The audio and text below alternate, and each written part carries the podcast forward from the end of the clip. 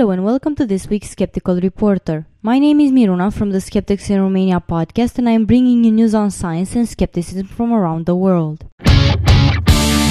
We begin this edition of the Skeptical Reporter with an announcement. Ash Pryce, a performing artist based in Edinburgh, is looking for funding on a project that will be called The Beginner's Guide to Psychic Trickery. He has traveled around the country performing shows that focus on revealing and exposing psychic trickery and is an award winning director, published playwright, and founder of Scotland's first Skeptics in the Pub group. He is hoping to fund three different shows that will look at the cons of psychic tricksters and hopes to present them in August at Edinburgh Festival. The Edinburgh Fringe Festival is the biggest art festival in the world, and helping this project could bring skepticism to a new audience. And now for some skeptical news. A man has been beheaded on charges of sorcery and witchcraft in Saudi Arabia after being found in possession of mystical books and talismans, the state agency SPA has said. Muri bin Ali bin Isa al Asiri has also admitted committing adultery with two women. He was executed in Saudi Arabia's southern Najran province. Human rights organizations have repeatedly spoken out against executions in the conservative Gulf Kingdom on charges of witchcraft. In September, a Sudanese national was beheaded in the city of Medina after being convicted of sorcery, while in December, a Saudi woman was executed in the northern province of Jawf for practicing witchcraft and sorcery. Foreign policy reports that due to a lack of a penal code and legal definition of witchcraft in Saudi Arabia, a judge has discretion to decide whether someone can be sentenced as a witch or a sorcerer. An AIDS research center in Cameroon is faced with a surprising opposition from a group of 35 Nobel Prize winners. The laureates are calling for the center's interim scientific director, fellow prize winner Luc Montagnier, to be removed from the part time post. Observers say that unless the leadership crisis is resolved quickly and decisively, it could harm the prospects of the Chantal Biya International Reference Center. The center has a comprehensive AIDS research and healthcare program. In particular, it is testing and treating newborn babies to reduce maternal transmission of HIV. It is the only research institution in Central Africa with the technology and expertise to monitor people with HIV thoroughly. The Nobel laureates wrote to Paul Biya, president of Cameroon, asking him to reconsider Montagnier's appointment. Montagnier, head of the World Foundation for AIDS Research and Prevention in Paris, shared the 2008 Nobel Prize in Physiology or Medicine for discovering HIV. The laureates argue that his embrace of theories that are far from the scientific mainstream, such as homeopathy, as well as what they claim are anti vaccination views, risk hurting the center's research, healthcare program, and reputation. The letter was coordinated by Richard Roberts, a Nobel Prize winning molecular biologist, who says he is concerned that Montagnier plans to pursue his unorthodox research at the center. In Great Britain, a psychic tricked young women into stripping naked at seances to help them get in touch with their dead relatives, a court heard. Medium Carl Lang, aged 49, is accused of telling two women that taking off their clothes to carry out sexual acts would enhance their psychic powers. Prosecutor Matthew Roberts said it was a cruel trick. He was a sexual fraudster and he conned them. He told them that by acting more and more outrageously, they could get in touch with their dead relatives that they were desperate to speak to. He encouraged them to send him naked photographs of themselves, saying it would increase their psychic powers. And he told them that they had to be naked as the spirits are also naked. A project called the North Pole Inner Earth Expedition, organized by Advanced Planetary Explorations, promises to take participants on a voyage to prove that the Earth is hollow. This is what the description of the voyage, which will last 15 days, says. The science is real. The story is more than 5,000 years old. The legend says that at a certain place above the Arctic Circle, there exists an oceanic depression or an entrance into the Earth. It's a place where the maritime legend claims sea level isn't level anymore. The discovery that the Earth is hollow would forever shatter our long held beliefs about how planets are formed.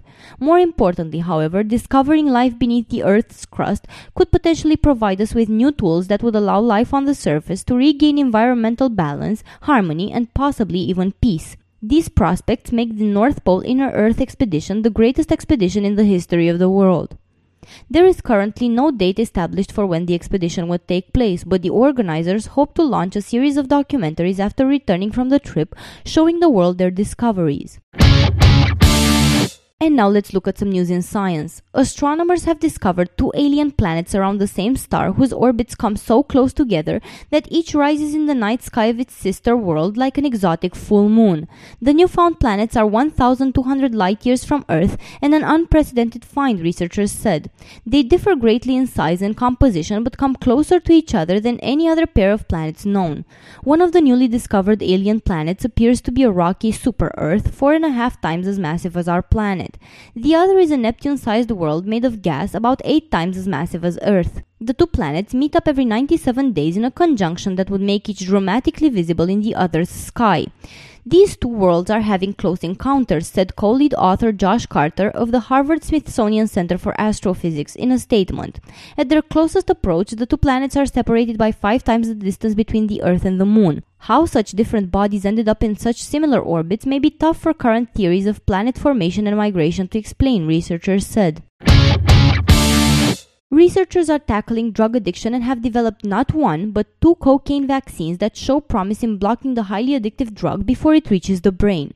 The drugs have been successful in monkeys and mice injected with cocaine. The vaccines were both developed by teams led by Ronald Crystal, a researcher at Weill Cornell Medical College in New York. They could be the first of a new line of anti addiction treatments that use our own bodies to fight off addiction.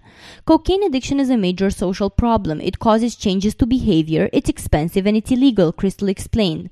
The vaccines are still in the labs and not yet available for humans, but could be within a few years, Crystal said. They use antibodies, proteins of the immune system that attach to potentially dangerous molecules, tagging them for takedown by white blood cells against a cocaine like molecule to clear the body of the drug.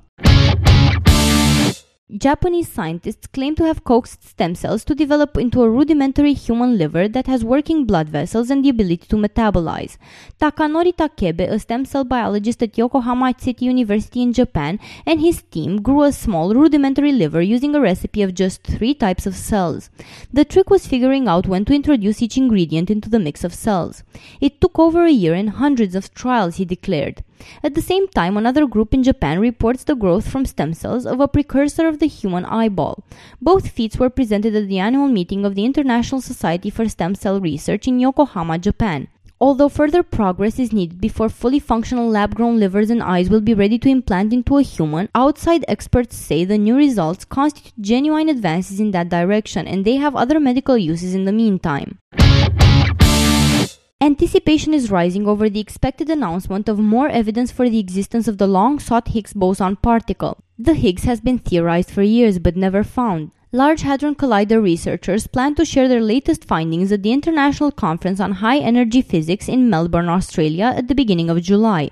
In December of last year, LHC scientists reported they'd seen hints of what could be the Higgs boson in an excess of particle weighing about 124 to 125 gigaelectron volts, a unit roughly equivalent to the mass of the proton. However, the physicists hadn't accumulated enough data to announce a discovery, which in science requires a certain level of statistical significance called 5 sigma. Experts say it's unlikely the LHC researchers have reached the 5 sigma level, but they have collected substantially more data since their last public announcement. And now, in local news from Romania, we learn that a Romanian doctoral student from the University of Toulouse in France has received the prestigious Amelia Earhart Scientific Award given annually by Zonta International. Georgia Deaconu was one of the winners this year and she received the award which is given to women in aerospace and aeronautical engineering for her research on autonomous satellite orbit trajectories. Georgia Deaconu is working on a doctoral thesis at the University of Toulouse 3 Paul Sabatier in the Laboratory for Analysis and Systems Architecture of the National Center for Scientific Research. Zonta International, present in 68 countries, strives to improve women's rights and opportunities, campaigning on their legal status and access to culture, health and education Education. Established in 1938 in honor of pilot Amelia Earhart, the Amelia Earhart Fellowship is awarded annually to women pursuing PhD and doctoral degrees in aerospace related sciences and aerospace related engineering. This was Miruna for the Skeptical Reporter. This show was recorded today, the 21st of June 2012. Thank you for listening.